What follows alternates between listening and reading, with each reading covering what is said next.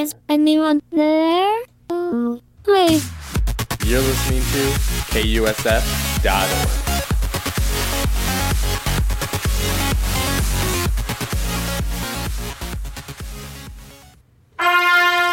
You are listening to KUSF live from the University of San Francisco. Visit us on the web at kusf.org. Hi, everybody. Welcome back. You're listening to the podcast for Switchback, the literary magazine for the MFA program in writing at the University of San Francisco. We are recorded live every Thursday at 5:30 p.m. at the KUSF studios. I'm Rafael Herrero, Rafael Herrero, if you can roll your R's. Welcome back, everybody. Hello, everybody. We are here to talk about everything writerly. And we have in our studios today Nina Schuyler. We're going to be talking about her book, The Translator. Welcome, Nina. Well, hello. Thank you for inviting me, Rafael. Thank you so much for coming today. Nina Schuyler is the author of the award winning novel, The Translator. The Translator won the 2014 Next Generation Indie Book Award and was shortlisted for the William Saroyan International Writing Prize. It received a starred review from the Booklist and Shelf Awareness and was named a 100 recommended book by the San Francisco Chronicle. The translator has been translated into four languages.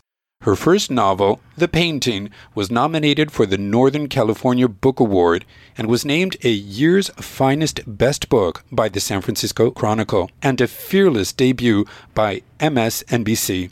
It's been translated into Chinese, Portuguese, and Serbian. Her stories have been nominated for a Pushcart Prize, and her poems and short stories have appeared in ZYZZYVA, Santa Clara Review, Fugue, the Meadowland Review, the Battered Suitcase, and other literary journals. She writes a column for fictionadvocate.com on style and stunning sentences, and reviews books for The Rumpus and the Children's Book Review. She attended Stanford University for her undergraduate degree, earned a law degree at Hastings College of the Law, and an MFA in fiction with an emphasis on poetry.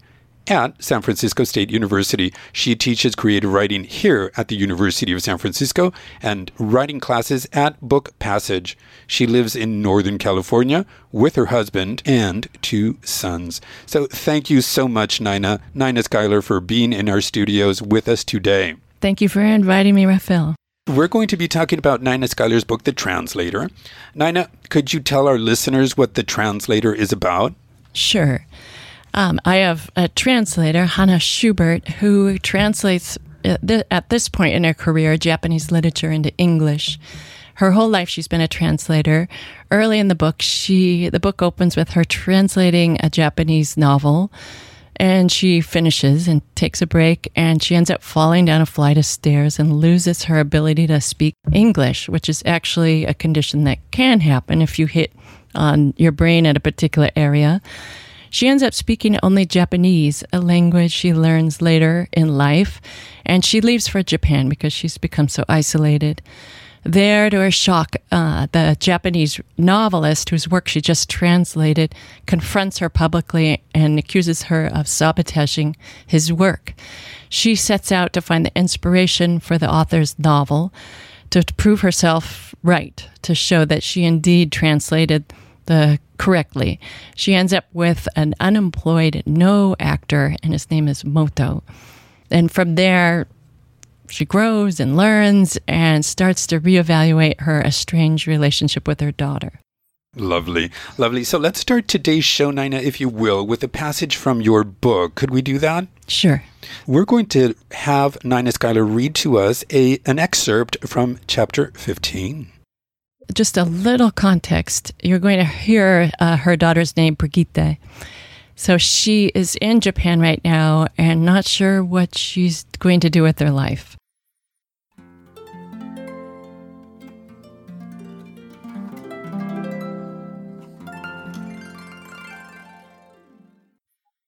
A breeze swirls the willow leaves like green paper prayers at a Shinto shrine.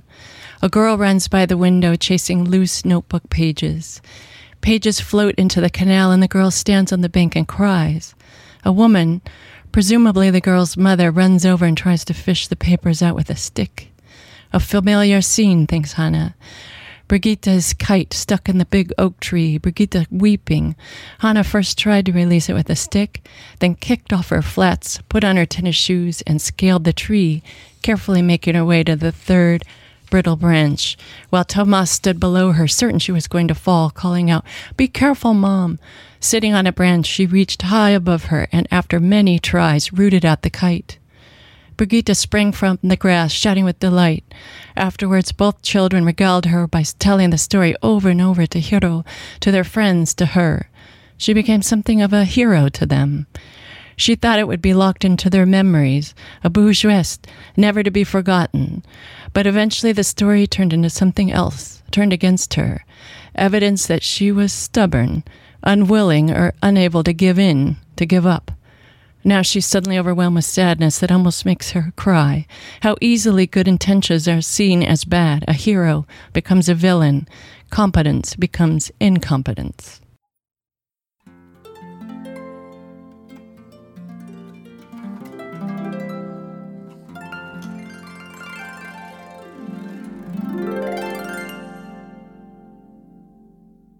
Yes, I loved that passage. Thank you for reading that.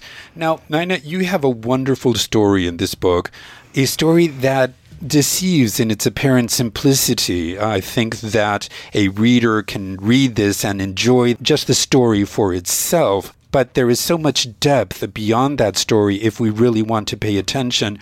It could be said that your book has three main storylines the relationship Hana has with her translations, the relationship Hana has with the Noh actor Umoto, and the complicated relationship that Hana has with her daughter Brigitte. Would you say that there's one main relationship in this story?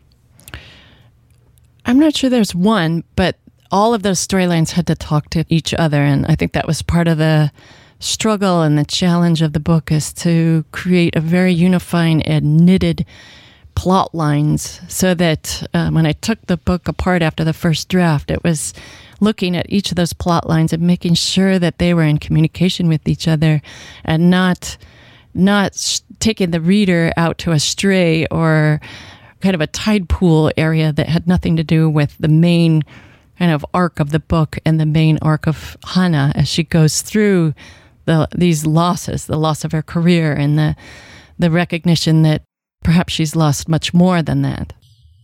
Yes. And what's marvelous about the book is that these three strings are actually necessary for each other.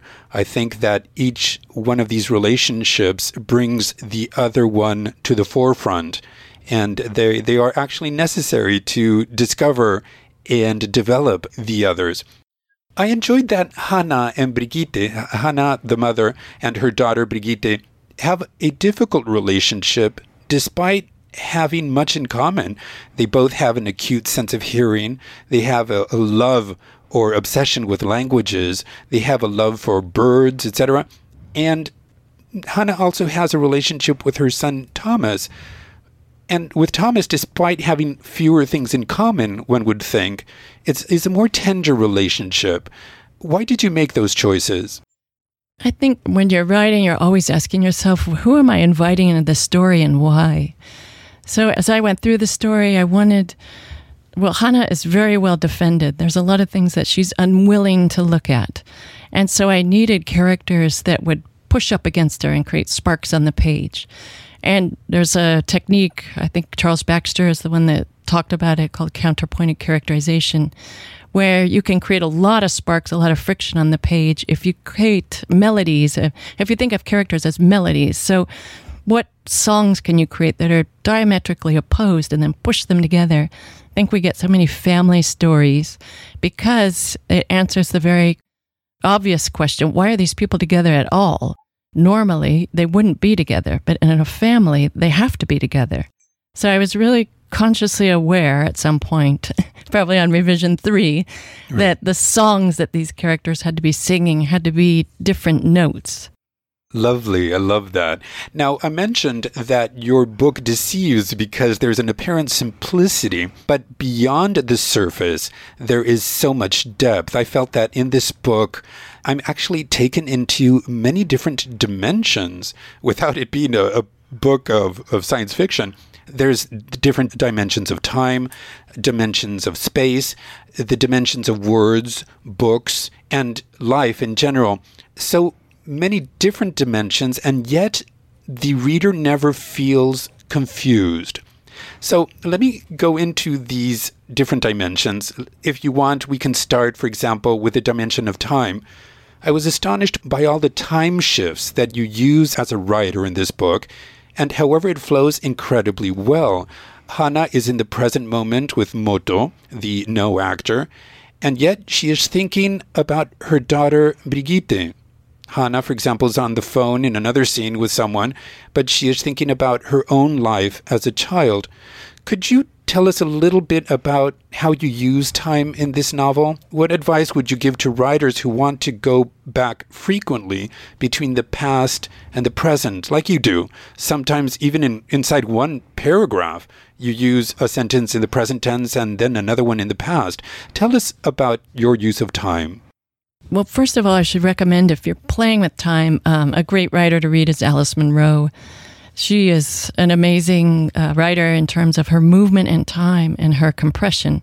That uh, you know, years can go by in a paragraph. Uh, I, it was a real. This was another real struggle. I, I had to take this apart because there were so many dips back into time into her Hana's relationship with their daughter her she hasn't spoken to her daughter in six years, and I needed Moto to trigger to brush up against Hana to make her start thinking, rethinking that relationship with her daughter and what actually went wrong.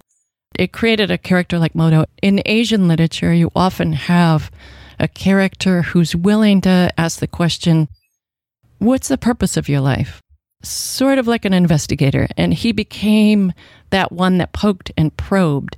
And those kind of pokes and probes and challenging challenging Hana sent her back into thinking about her daughter and the way she handled different situations.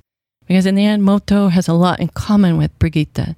So that, that took a lot of time, a lot of revising and listening to the story and who is this man and how is he similar to her daughter to figure that out.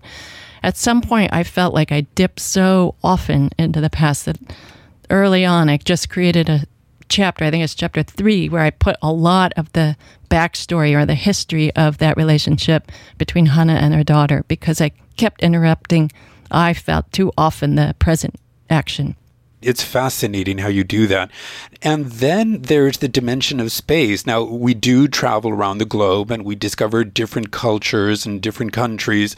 But the space that I'm referring to here is that there are different dimensions coexisting.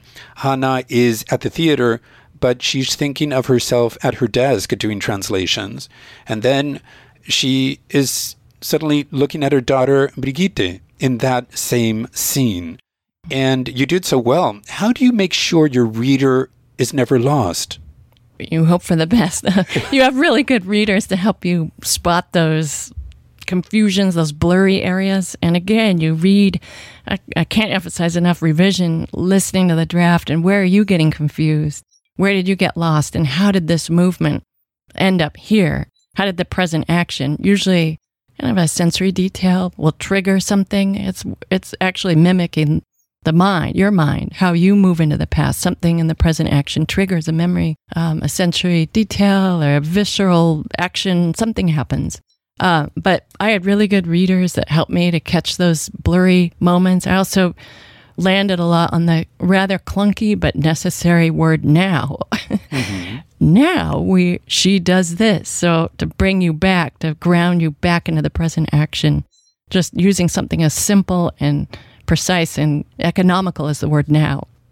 So, and another dimension of your book is the one that I am utterly fascinated with is that Hana falls in love with a character in the book she is translating, uh, Jiro, who takes her to seek out and discover another man, uh, a real man that Jiro is based on, a man in the flesh by the name of Moto.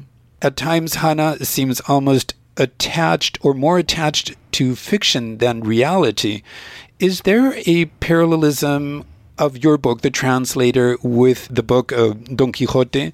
The character is almost living more with the characters of the fictional world? I think that's a really good reading. Thank you for that. Yes, there is that. I think for Hannah, the imaginative world, the space of the mind is a lot more comforting and it's a place she can control. She has, um, the external world has been somewhat rocky for her. And I think all writers can relate to that, that the interior holds a lot of richness. And I think for Don Quixote and Hannah as well, there's such richness that can be found in that kind of blue space of the mind that they don't want to exit. So Jiro of the novel that she's translated becomes the ideal mate for her, at least in her mind. And then, like you said, she confronts the inspiration for Jiro, who is Moto, who is a lot more prickly and mercurial of a character, and he's much, much harder to control, which is emblematic of reality. Yes. And we have Hannah, the protagonist of your book, who has this accident and then the accident that she has affects a certain part of her cerebral cortex. She loses the use of her native language. I, well, it's one of her one of her languages, English, but she can only speak Japanese.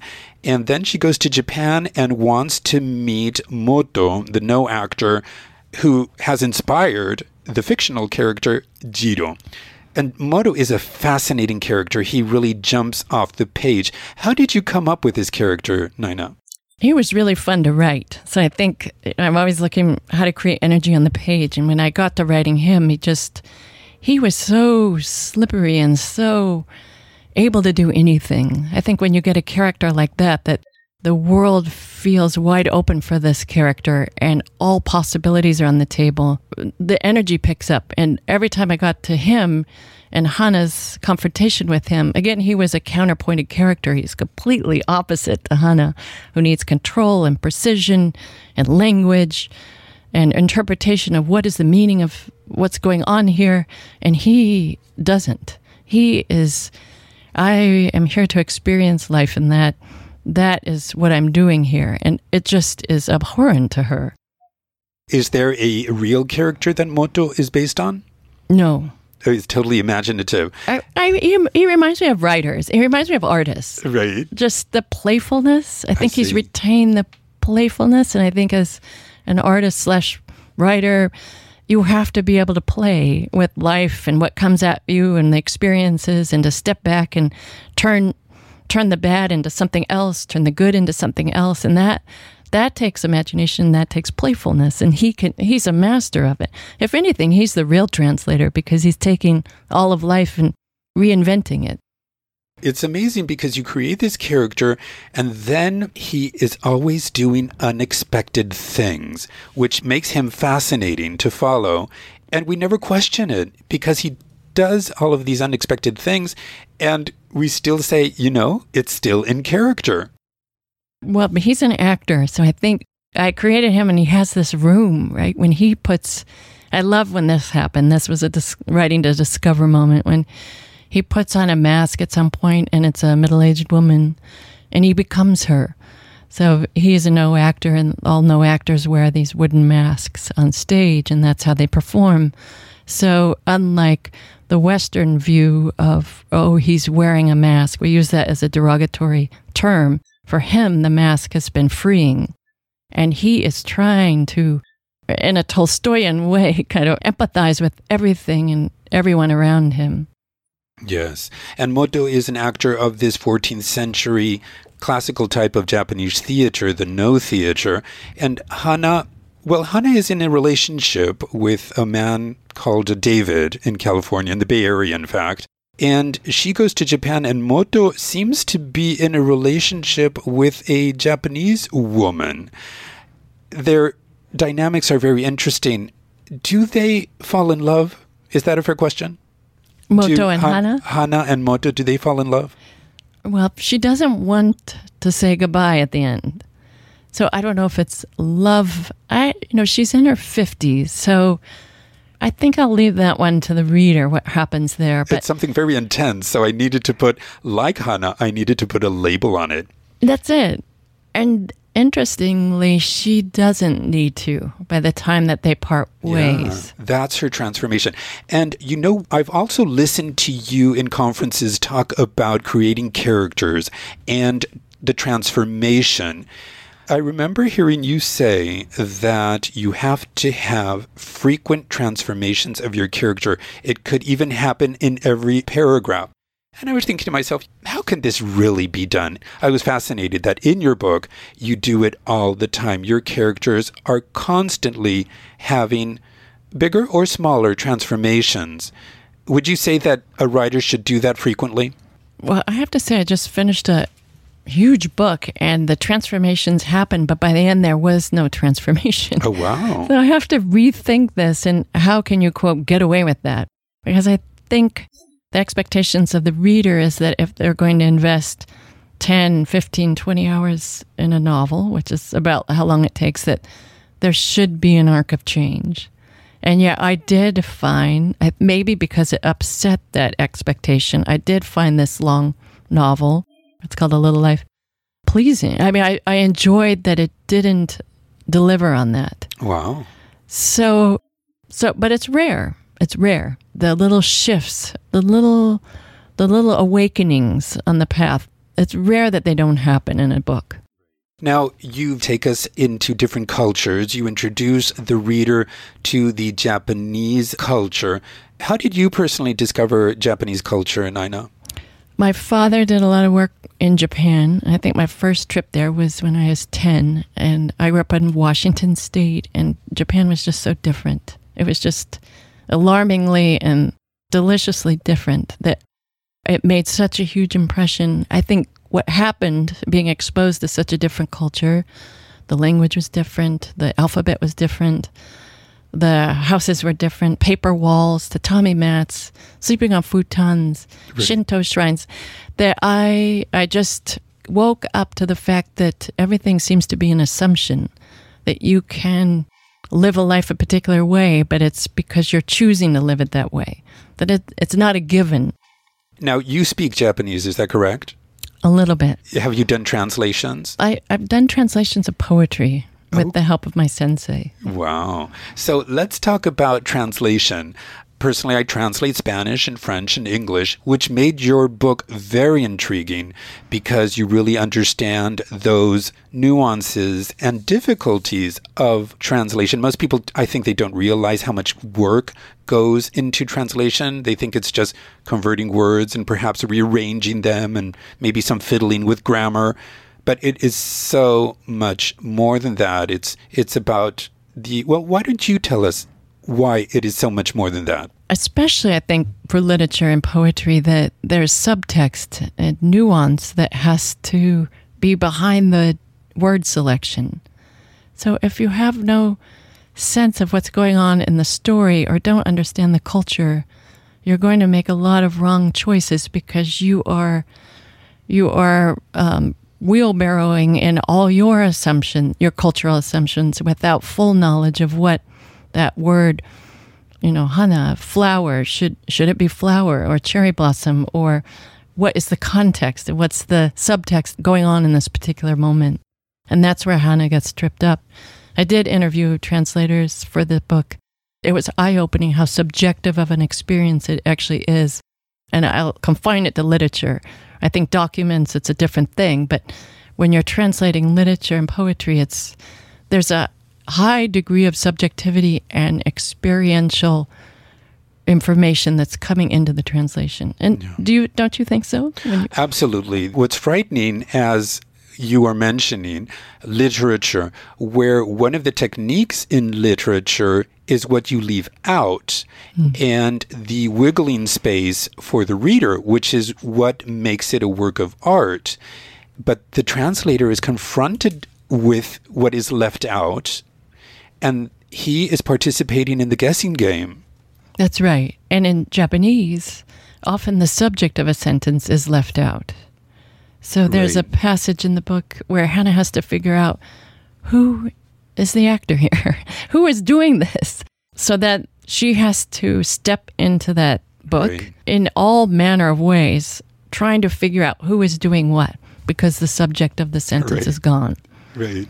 When one is able to read and write in different languages, would you think that people become obsessed with style? Do you think that students of different languages become more sensitive to style? Uh, in my experience, yes. Um, in style and fiction, my international students and the students that speak more than one language, style and fiction Okay. at USF, um, I find that the bilingual or multilingual students have just more awareness of language, like the positioning, the little positions of a word, and even grammar, the terminology. I don't think grammar is taught anymore, and at least looking at what my sons are learning, they don't necessarily know what a subordinate clause is, or a modifying phrase, or a, a free modifying phrase. It's not even terms used anymore. And yet, the bilingual students, they're busy trying to figure out another language. And so there's such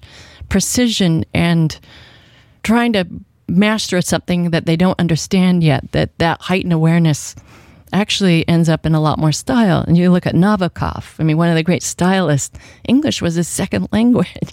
Amazing. and and Conrad, Joseph Conrad, another example of that high high attention to uh, the actual sentence and how it's put together.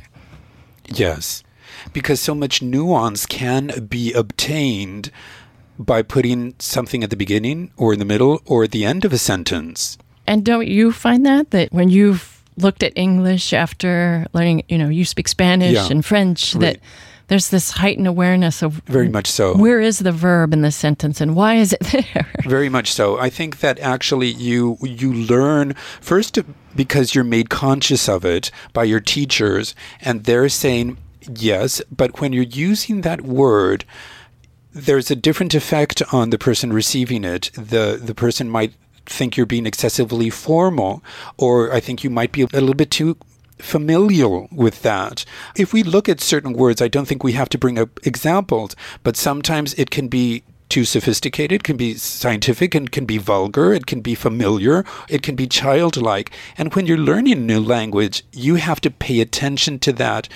If you only speak one language, maybe you're, you're just used to it. You, you don't stop to think about it. Right. And in Japanese, there's high attention to other. Who are you speaking to? And that's going to decide what verb you're going to use. Are you speaking to someone that has more power than you? Then you move to honorific. And if it's a woman, you speak a different way. So in the book, there's a very subtle plot line or subtle transformation that as she becomes immersed in speaking Japanese, she starts dreaming in Japanese. Uh, research has shown that the language that you speak actually affects your thinking. Research done by Lara Boroditsky. She's a cognitive psychologist. And so I did, I read that research. It's like, well, how fascinating if Hana, the more she speaks Japanese, the more she becomes aware of other, something that the other person, to be more precise, that she wasn't aware of before. The English sentence is usually subject verb, right? I went, I go, I did. And in Japanese, the verb is at the end and it's going to change depending on who you're speaking to. that's one of the fundamental things of translating that you not only have to know the language, you have to know what the culture is, what the collective consciousness or collective awareness or perception is. And your book is about perception, isn't it? In part, perception, um, interpretation. So there's a literal translation plot line that Yes. she mistranslates the novel, but there's a metaphorical mistranslation Right. and how she's mistranslated her daughter. I'd like to ask you about the relationship between Hannah and Brigitte. This is a story about mothers and daughters. We have Hannah and her relationship to her own mother, which wasn't easy. And then Hannah has a difficult relationship with her own daughter, Brigitte. Tell us a little bit about how you see mother daughter dynamics, Nina. Well, for the book, and I'll confine it there because that's where I've done the most thinking about it, is that it's it's fraught with tension in my mind because they are the same gender. So how do you differentiate yourself from mother? How do you not become a mirror of the female in the family dynamic? How do you individuate? So part of the, although Hannah and Brigitte share a lot of the same strengths, Brigitte has the same hearing ability. She can pick up a language really quickly, just acute hearing. I have a son that's like this that just hears a sound, he can mimic it immediately. Uh, they share a lot of things in common, but Brigitte, it became important to her as I think about her. I thought about her. How do how do you differentiate between self and mother? Uh, that to me is the challenge of the mother daughter dynamic. Let's go into the subject of theme. I have a couple of questions on theme for you, Nina. It seems to me that this book is replete with meaning, or, or rather, interpretations. As I was reading it, I felt I was getting a grasp on the theme, and then, like a slippery fish, it mm-hmm. escaped my grasp and swam away. And then, when I spotted it again, it was there, the same fish, but a bit different and bigger this time and then it would slip away again, only to grow even more as I went into your book. I finished this book and I told a friend about it. The meaning seemed very clear to me when I was explaining it to him. And then I told another friend about it, and the meaning seemed different, and yet it still felt right. And then it dawned on me life can be interpreted or translated in many different ways, can't it? That's right. Well, I'm so happy you felt that way. that means I did my work. Okay. Um, I mean, part of art or what you're trying to create it and you put it out in the world and it's open to interpretation and hopefully if it's rich if it's if you want to create a rich dynamic haunting kind of artwork that there's more than one question that gets raised there's more than one you're calling a theme but more than one point of interest. Otherwise, the discussion and the haunting becomes rather thin. So, yes, interpretation. Con- Hannah is constantly interpreting. She's a translator, and that's literally what she does, but she does it with the entire world. But it, then it leads to other kinds of machinations of interpretation, and also what is is there meaning? Is there inherent meaning in the world? And she grapples with that and has one answer. Moto has another, and so does Brigitte.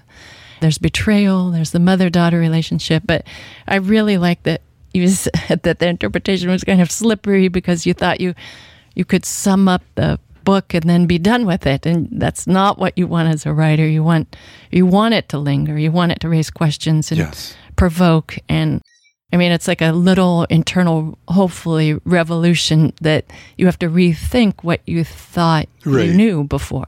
Which is exactly what happens in your book because it keeps you thinking.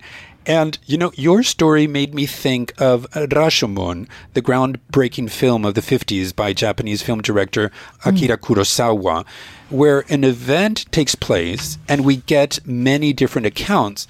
However, that film was interpreted at the time as the story of one same reality perceived differently by different individuals.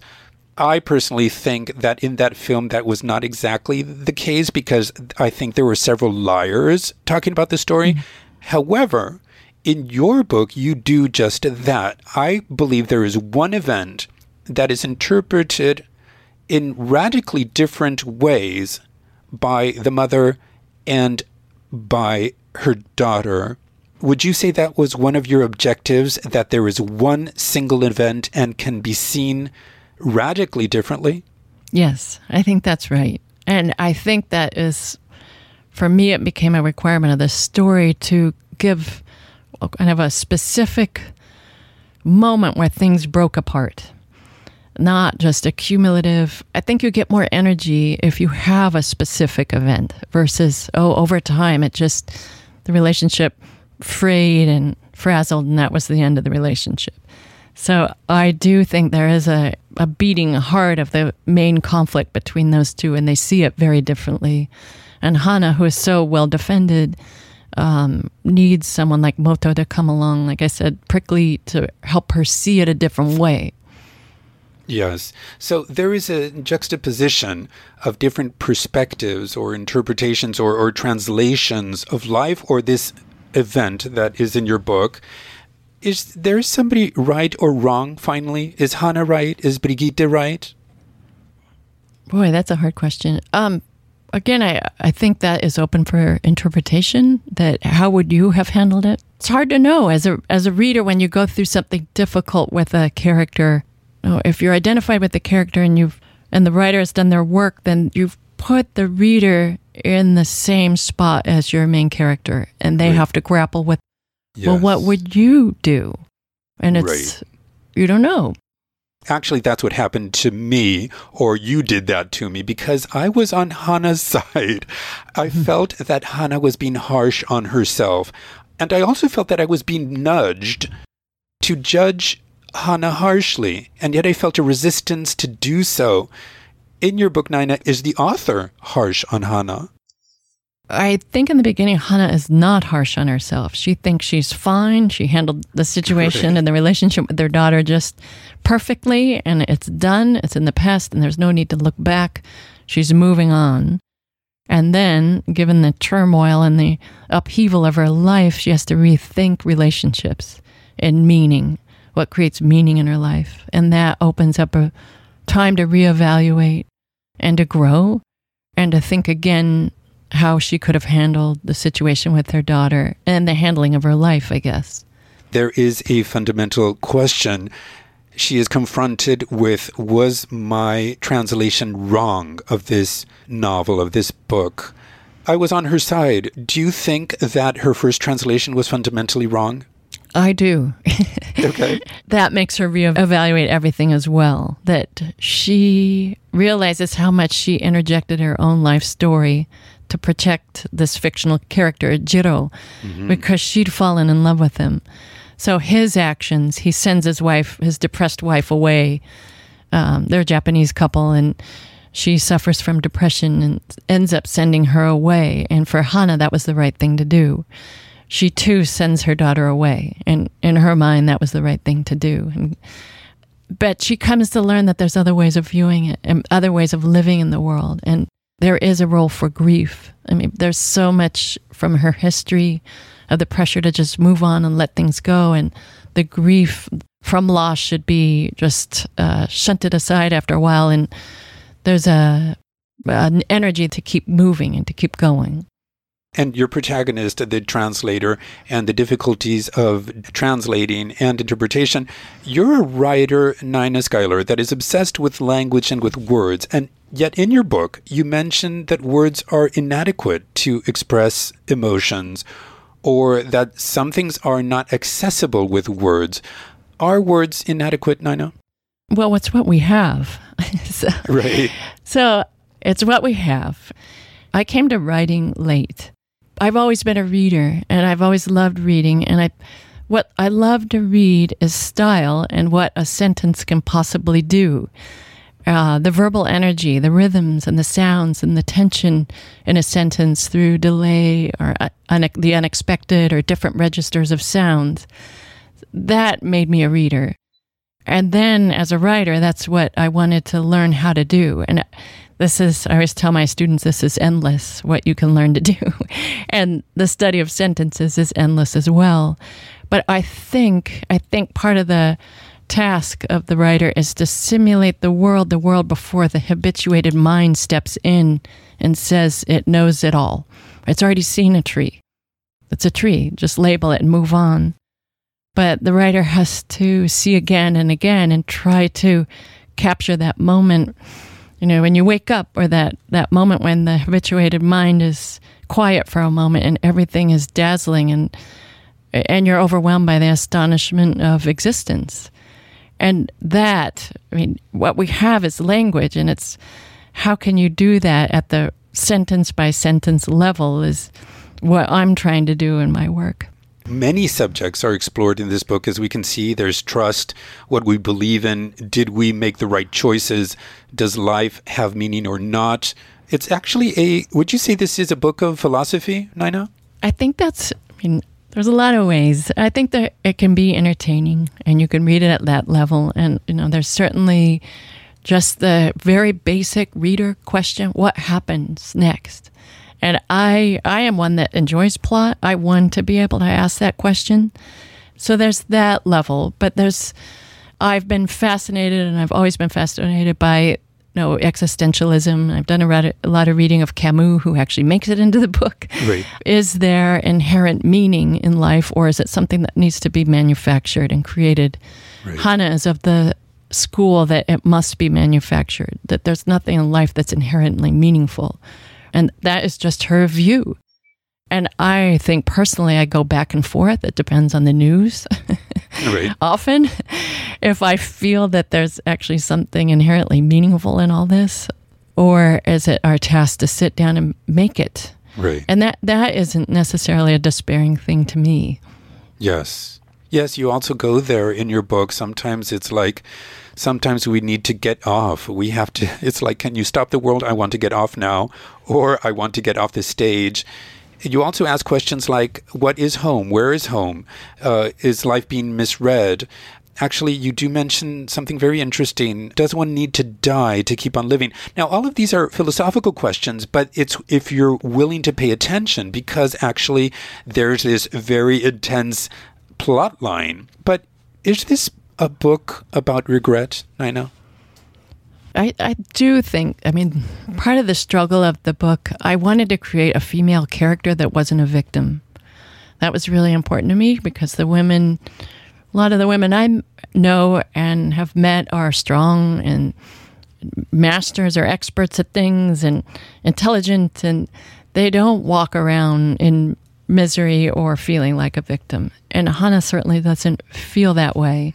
So that was really important to me. But, but, um, how do you gain entry to someone that isn't vulnerable? So she is vulnerable in that she does have regret. And I think that was one of the big ways that I helped the reader gain access to a more unconventional female character that isn't, you know, bereft because of a lost love affair or going through a divorce or I mean it's not these typical situations and that, that was really important to me to have a different kind of female on the page. Right. We're going to go into the section of craft. How did you develop as a writer, Nina? like I said, I started late, and I think my first real entry was being an avid reader all my life. But the second big shift for me was becoming a journalist. And I wrote for newspapers and covered politics and law and anything I could come up with to write about. And what I walked away with from that was one, to learn to write fast and face a blank page, and to continually step outside myself, uh, listening to the world, gathering story, and also the idea of economy and compression when you write for a newspaper. There's a lot of pressure to condense, get rid of the superfluous. So I think that I that became part of my if you if I have a writing style, that was part of it. I'm not a maximalist. You know, I don't go on and on to describe something. The variances of voice matter to me. I think that also comes from journalism. That was the beginning. And then I started to take classes at night through the Berkeley Extension program and play with fiction because there was so much in the newspaper articles that didn't make that article. They were cut or on the floor. Like, what do I do with this character that I, uh, that seems bigger than life that I just met? You know, I just interviewed the mayor. What do I do with this stuff? Right. So making fiction from nonfiction became the first foray into writing just fiction. I don't have an interesting enough life to write memoir. I never mm-hmm. will. and nonfiction, it just feels a lot like, you know, writing for a newspaper and a little bit of a straitjacket for me. Right. And with fiction, I could play and invent and create drama. I have a pretty quiet life, except for two boys. so, Okay. so for fiction, it was a way to I could invent. I know that you've studied poetry and you have wonderful images in your book. You have bridges and trees and, and children, an ox pulling a cart, and the windows. I loved the windows, especially the effects of rain on the windows.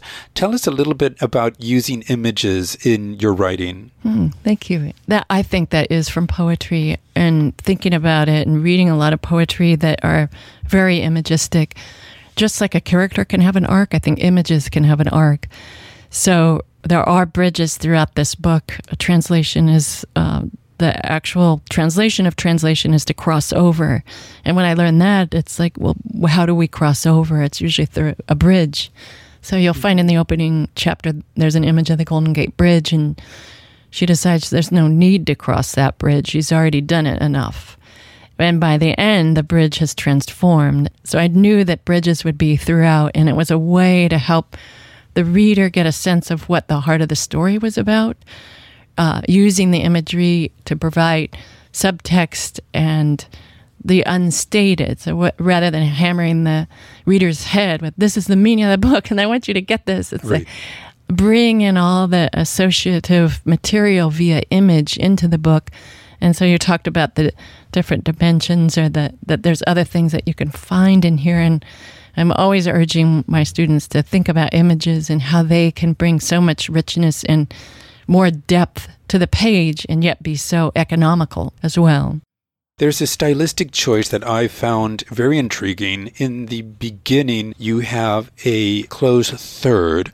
She, Hannah, is looking at out the window and she sees a tree. And why does she feel this way? But towards the end of the book, you change it to the first person, and it's she's looking out the window and she says, "Why do I feel this way?" How did you pull that off? Why did you do that?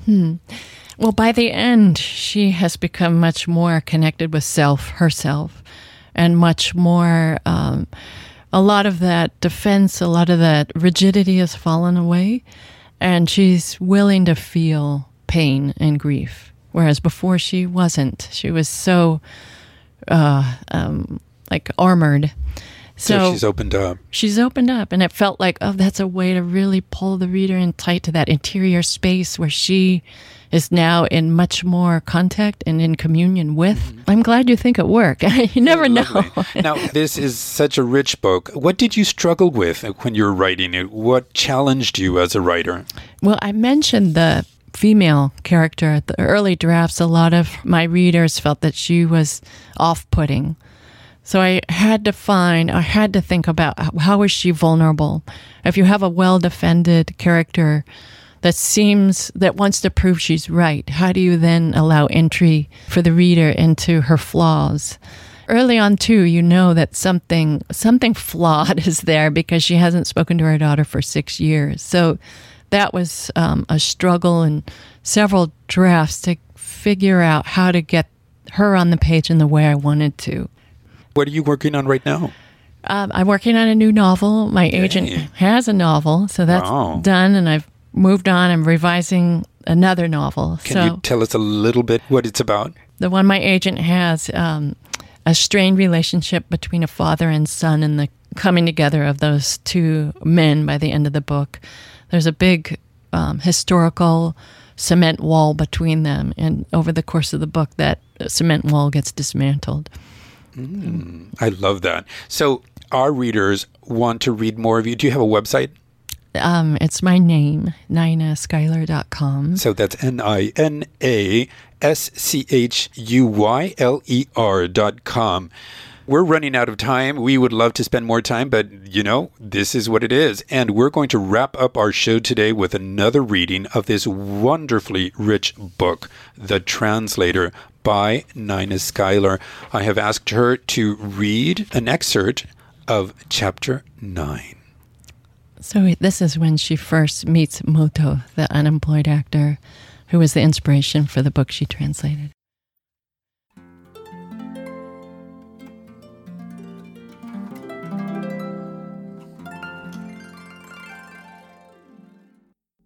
She looks at the window to steady herself. Water from last night's rain is pooled in the leaves. In the backyard, a large twisted apple tree reaches its spindly, leafless branches in every direction. Large lumps line its trunk as if something lives inside it and is trying to punch its way out. It probably hasn't been sprayed for bugs or pruned. Each year, the old tree must meet spring with a flourish of flowers, only to have the birds in a frenzy of bugs devour its fruit. What a waste. A chill jerks her shoulders. The house is cold, and the sole source of warmth is where Moto is sitting, the heater beneath the table. When she turned, she startled to find Moto standing in the kitchen. She didn't even hear him cross the cold floorboards. He's a handsome man, compact, not an ounce of extra fat. When he walks to the sink, he moves without bobbing his head, as if he's wafting on a breeze. She tries again. Your brother, Renzo, invited me. He fills a glass of water from the faucet. She watches his Adam's apple dance as he drinks until the glass is empty. A water droplet glimmers on his cheek. She can see his birthmark more clearly now. It's changed to a softer red, or is it the lighting? She can't tell. Stretching from the outside corner of his right eye down to the tip of his nose, it distracts from his deep set eyes, unusual for a Japanese face, a face that is unreadable, an expressionless mask, like the Noh masks he wears on stage, or used to wear. Hello, he says. His first clearly articulated word, and it's almost civil. But it's not just the word her attention veers to, it's the sound, a deep timbre emanating not from his chest but lower, his belly. And from one sound, a whole series of sounds runs through her, as if he's not just one man but many shouts of anger and joy, cries of ecstasy, moans and laughter. How did he do that? It's a lovely house, she stammers, post and beam with paper walls that move, a constantly changing house why doesn't she stop rambling? You can have a wall or not. He wipes his lips. You're a Noh actor? Was. Yes, I heard. I'm sorry. It must be difficult. He looks at her. Shikata ga nai, he says. It can't be helped. It's a fairly common Japanese expression. When she was shopping in Tokyo for her granddaughters, Hana heard a woman in the checkout line utter this phrase as she relented and bought her crying child a bag of candy. The woman said it whimsically, a meaningless bit of verbiage. Moto's tone, on the other hand, held more gravity. It reminds her how Jiro must have sounded after he called the doctor and turned over the care for his wife. An acceptance of a bad situation and the need to move on. It's this attitude that she found so appealing and admirable about Jiro. Faced with the demise of his marriage, he exuded from his constitution a steady fortitude and resilience to march onward. In her opinion, his response was not heartless at all. In fact, She'd argue that it's one of the more admirable traits a human can have. Not selfishly mired in a haze of self absorption or pity, a person with this quality is responsible, full of integrity, available to others, to carry on. It's a courageous act to move on from an unexpected, unfortunate event. And look at Moto. Except for his hair, Moto hasn't let himself go. He's a physically fit man, and he holds down a job though not may not be the kind of work that Renzo approves of, at least he's carrying on. Bravo, bravo for him. You seem to have the right attitude about all this, she says, not bothering to conceal her praise. Then he is right beside her, his long fingers approaching her face, his breathing near her ear, steady, loud, low. And now he's so close she sees the filigree of intricate red veins that make up his birthmark. She freezes. What is he doing? From her shoulder, he plucks a single strand of her newly blackened hair and holds it in front of him as if it's the most enchanting thing he's ever seen. He twists it this way and that before he lets it go.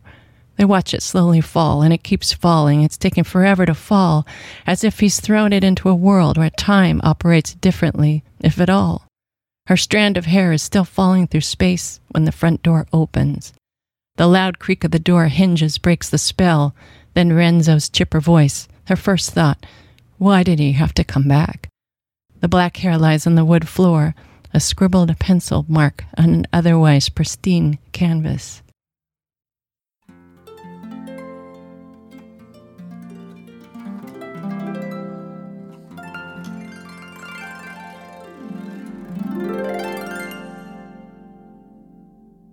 Wow, lovely. Lovely.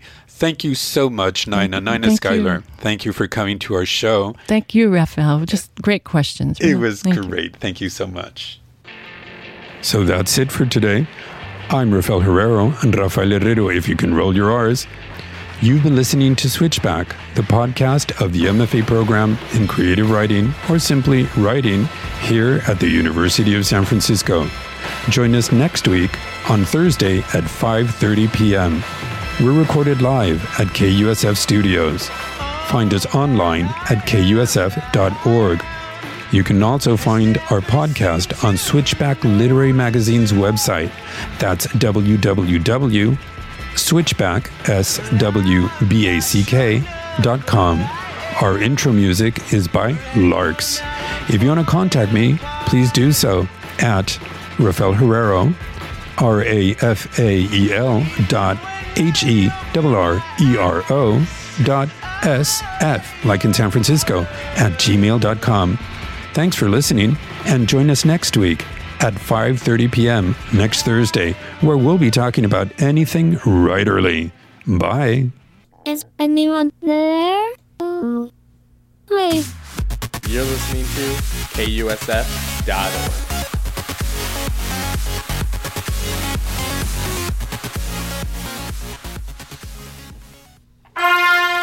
You are listening to KUSF live from the University of San Francisco. Visit us on the web at kusf.org.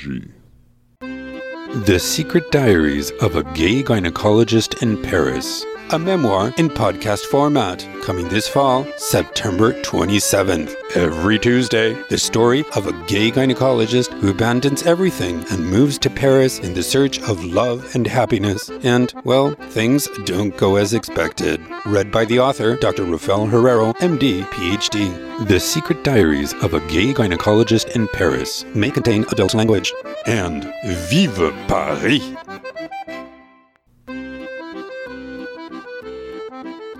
Coming this September, September 27th, The Secret Diaries of a Gay Gynecologist in Paris. A memoir in podcast format. A comedy, a tragedy, a tragicomedy, September 27th. Weekly episodes every Tuesday of The Secret Diaries of a Gay Gynecologist in Paris. The story of a gay gynecologist who abandons everything and moves to Paris in the search of love and happiness, and well, things don't go as expected. You'll laugh, you'll cry, you'll cringe, you'll say, Mais oui with this weekly podcast, you'll be following the gay gynecologist in love and work in Paris, but within the comfort of your own home. You'll also be finding out what real Parisians are like. Are they those romantic scented seducers everyone talks about? Are the Parisians, les Parisiennes, really those sexy fashion conscious vamps you've seen leaning against a lamppost on a cobblestone street in Montmartre? What is it like to live and love in Paris like a Parisian? We're talking the real deal, not living like an expat, but as a regular Frenchman. If you love speaking French but can't move to Paris right now, this is the podcast for you. If you want to see what happens behind closed doors in hospitals, this is the show for you. Listen, between you and me, what really goes on in a gynecologist's office? What if that office is French? And how are French babies born? And then again, come on, haven't you ever wondered what really goes on in a doctor's mind? What about a gynecologist's? And what if he's gay? All of this and more in this weekly podcast, a podiobook, a memoir, a memoir in podcast format, a comedy, a tragedy, a tragic comedy, starting September 27th. Every Tuesday, a 15 to 20 minute episode of The Secret Diaries of a Gay Gynecologist in Paris. Read by the author, Dr. Rafael Herrero, MD, PhD, a doctor who's delivered thousands of babies and treated thousands of women in the City of Light. Voilà, mes amis. Yes, my friends. Rien que pour vous. All of this and more. Once a week. All for you and free. In the meantime, visit my Facebook page. Type in Gay Gynecologist in Paris. Or follow me on Twitter at Gay Gyno Paris with no spaces and share with me all your thoughts. And don't forget to check out my pilot episode. Je vous aime, venez me voir, à très bientôt.